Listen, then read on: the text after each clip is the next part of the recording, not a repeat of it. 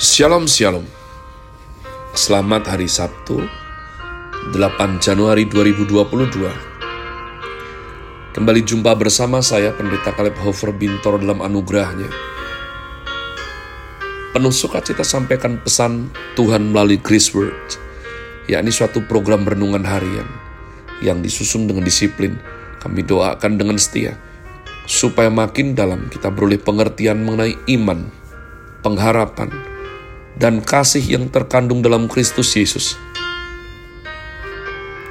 Sungguh merupakan kerinduan saya yang besar bagi saudara sekalian, yakni agar supaya kasih dan kuasa firman Tuhan setiap hari tiada pernah berhenti menjamah hati kita, menggarap pola pikir dan paling terutama hidup kita boleh sungguh berubah menuju Christ likeness.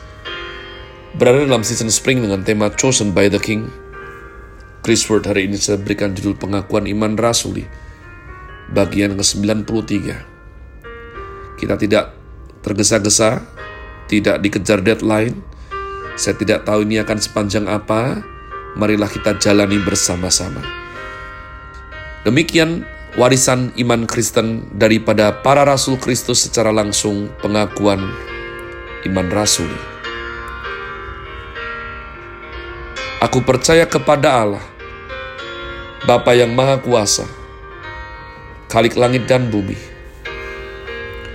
dan kepada Yesus Kristus anaknya yang tunggal Tuhan kita, yang dikandung dari roh kudus, lahir dari anak darah Maria, yang menderita sengsara di bawah pemerintahan Pontius Pilatus, disalibkan, mati, dan dikuburkan, turun dalam kerajaan maut. Pada hari yang ketiga bangkit pula dari antara orang mati, naik ke sorga, duduk di sebelah kanan Allah Bapa yang Maha Kuasa. Dan dari sana ia akan datang untuk menghakimi orang yang hidup dan yang mati. Aku percaya kepada roh kudus, gereja yang kudus dan am, persekutuan orang kudus, pengampunan dosa, kebangkitan orang mati, dan hidup yang kekal. Amin. Umat Tuhan, dari sana ia akan datang untuk menghakimi orang yang hidup dan yang mati. Ini adalah butir terakhir kristologi dalam pengakuan iman rasuli.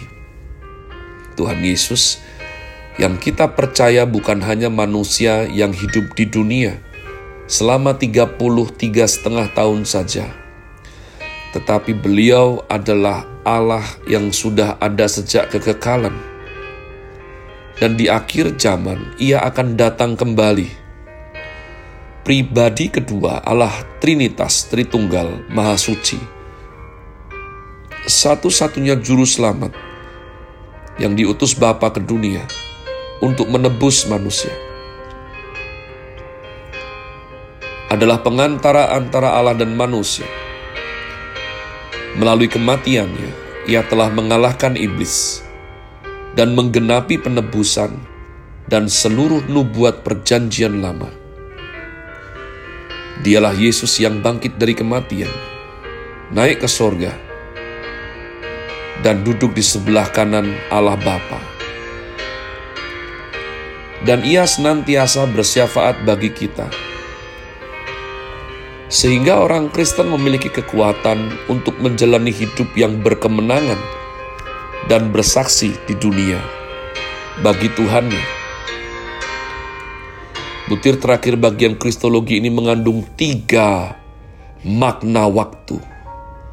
Sekitar 1550 tahun yang lalu, di dalam pemikiran dan filsafat Saint Agustinus dikatakan, jika engkau belum menanyakan kepadaku tentang waktu, Aku mengira sudah mengerti apa itu waktu, tetapi ketika engkau menanyakannya, maka aku harus menjawab dengan jujur bahwa aku sama sekali tidak mengerti. Ketika kita berada di dalam sebuah ruang, kita tahu karena kita dapat melihatnya. Tetapi pada saat kita berada di dalam waktu, kita sulit tahu karena kita tidak melihatnya. Bahkan tidak sadar waktu sudah berlalu dan terbuang dan kita tidak menyesalinya, dan ketika sadar dan menyesalinya, sudah terlanjur berlalu.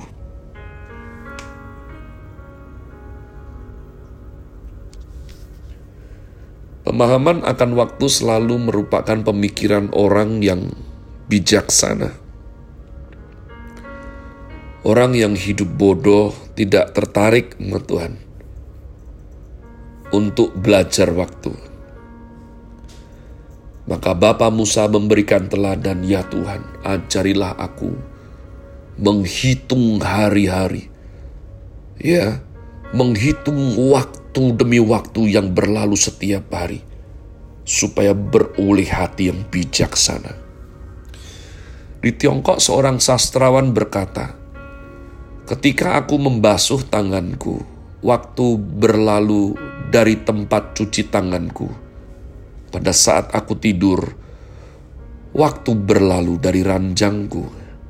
Pada saat hidup di dunia, waktu berlalu dari hidupku. Aku sama sekali tidak merasakannya. Tidak satu pun agama atau kebudayaan yang tahu jelas apa itu waktu di dalam kekaburan, di dalam abstrak, manusia membuat kesimpulan yang salah pula.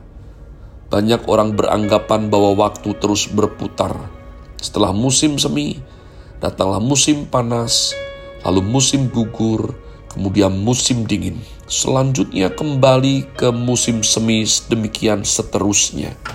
Bahkan banyak orang yang beranggapan hidup kita pun merupakan siklus yang terus berputar.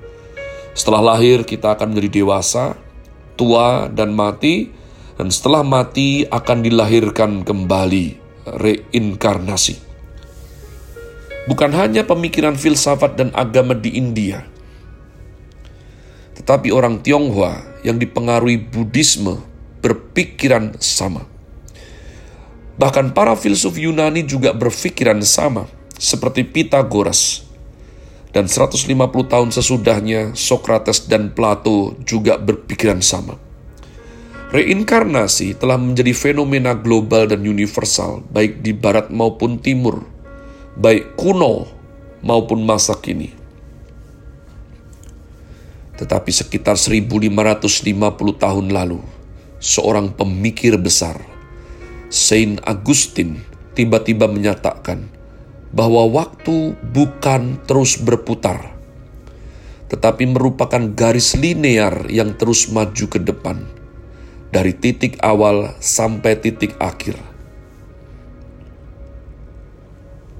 Dan sesudah itu akan masuk ke dalam kekekalan. Ia berkata bahwa ada satu hal yang bisa membuktikan bahwa kekekalan itu ada, yaitu manusia memiliki memori ingatan. Manusia bisa mengingat sejarah selama ribuan tahun, meneliti keberhasilan yang teragung dalam sejarah. Dan semua penelitian tersebut satu persatu dapat diingat di dalam otak. Kita hanya hidup di dunia selama beberapa puluh tahun, tetapi dapat meneliti pemikiran filsafat 3000 tahun yang lalu, mengingat peristiwa selama ribuan tahun dalam sejarah. Ini merupakan konsep kekekalan yang melampaui waktu. Semua masuk dalam ingatan memori. Maka ingatan itu sendiri merupakan sebuah karunia kekekalan. Kedua konsep tentang waktu ini telah mempengaruhi dua bentuk kebudayaan yang berbeda.